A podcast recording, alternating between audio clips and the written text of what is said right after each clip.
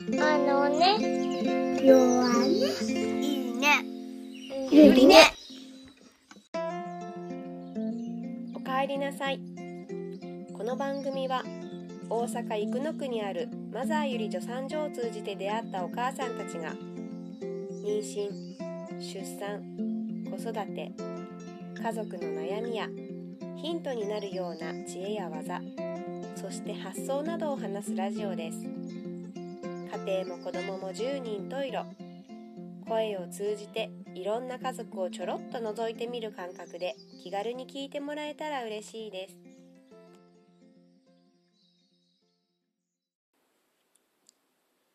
以前の回でもお話があったようにゆりねはマザーゆり助産所で出産した人とその紹介で入った人から構成されています。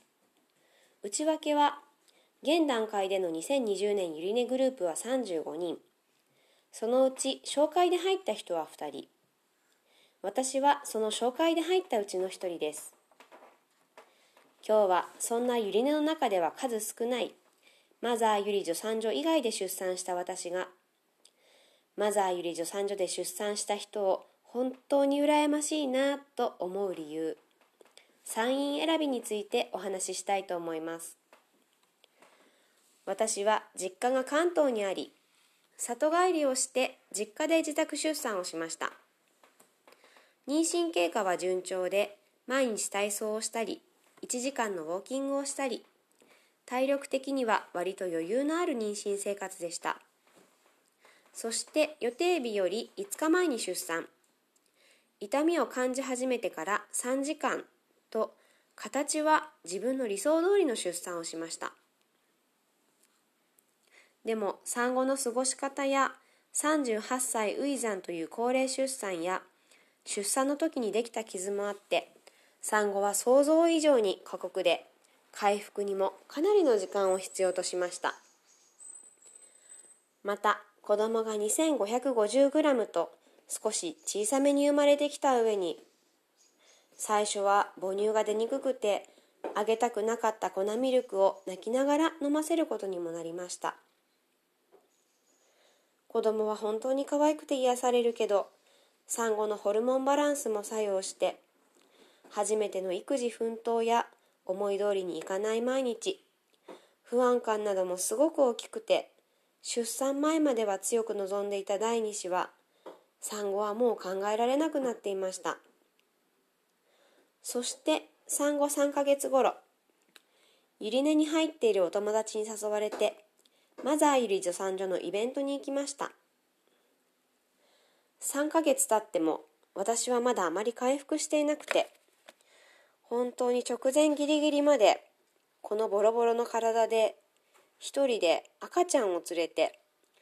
電車に乗って1時間のお出かけなんかできるのかなと思っていました。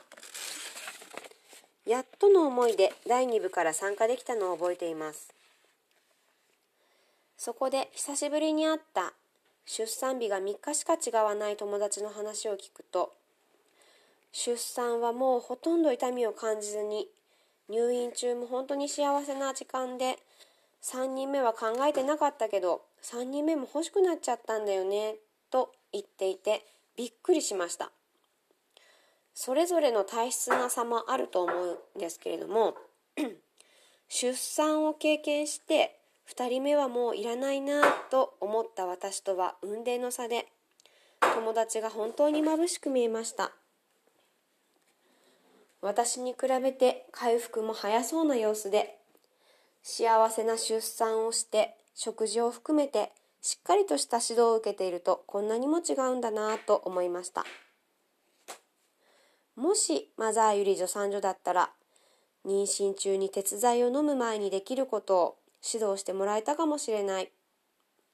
マザーだったら娘に粉ミルクを飲ませずに済んだかもしれない。そんな風にも思いました。すごく切ない気持ちだったのを覚えています。でも娘は生後3ヶ月。これからでもできることはまずまだまだまだあるはず。と思ってマザーで出産していない私でしたがそれからゆり根にも入れてもらいました。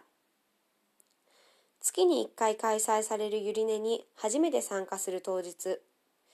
私は時間を間違えて早く着いてしまいました。そこで沖田さんと少し話す時間がありました。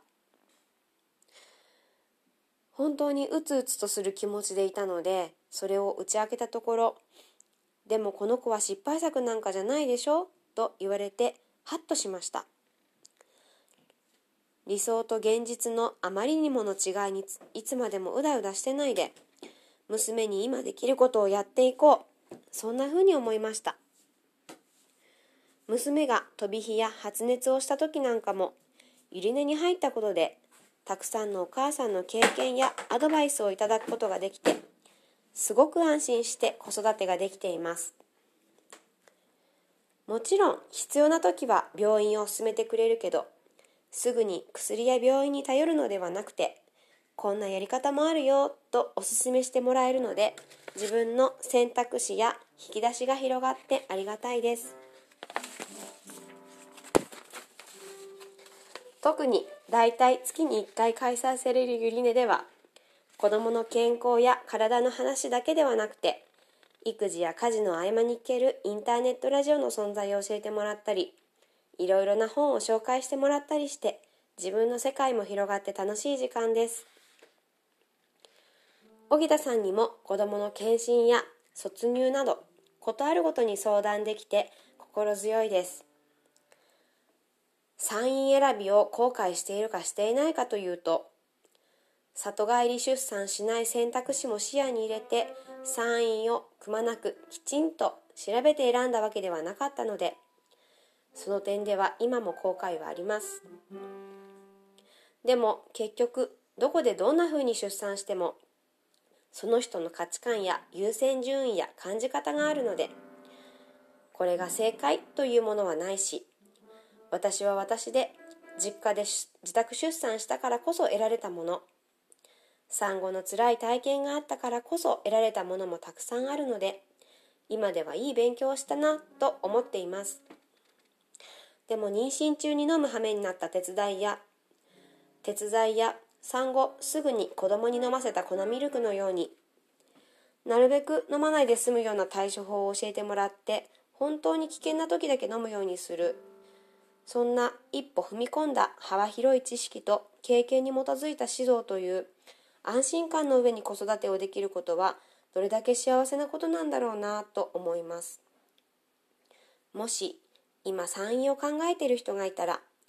ぜひ選択肢を広げていろんな産院を検討し、一回相談に行ってみるのもいいと思います。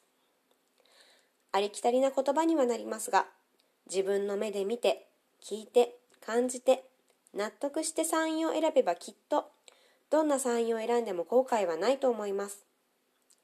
これをお聞きのどなたかの参考になれば幸いです。ではまた次回の放送をお楽しみに。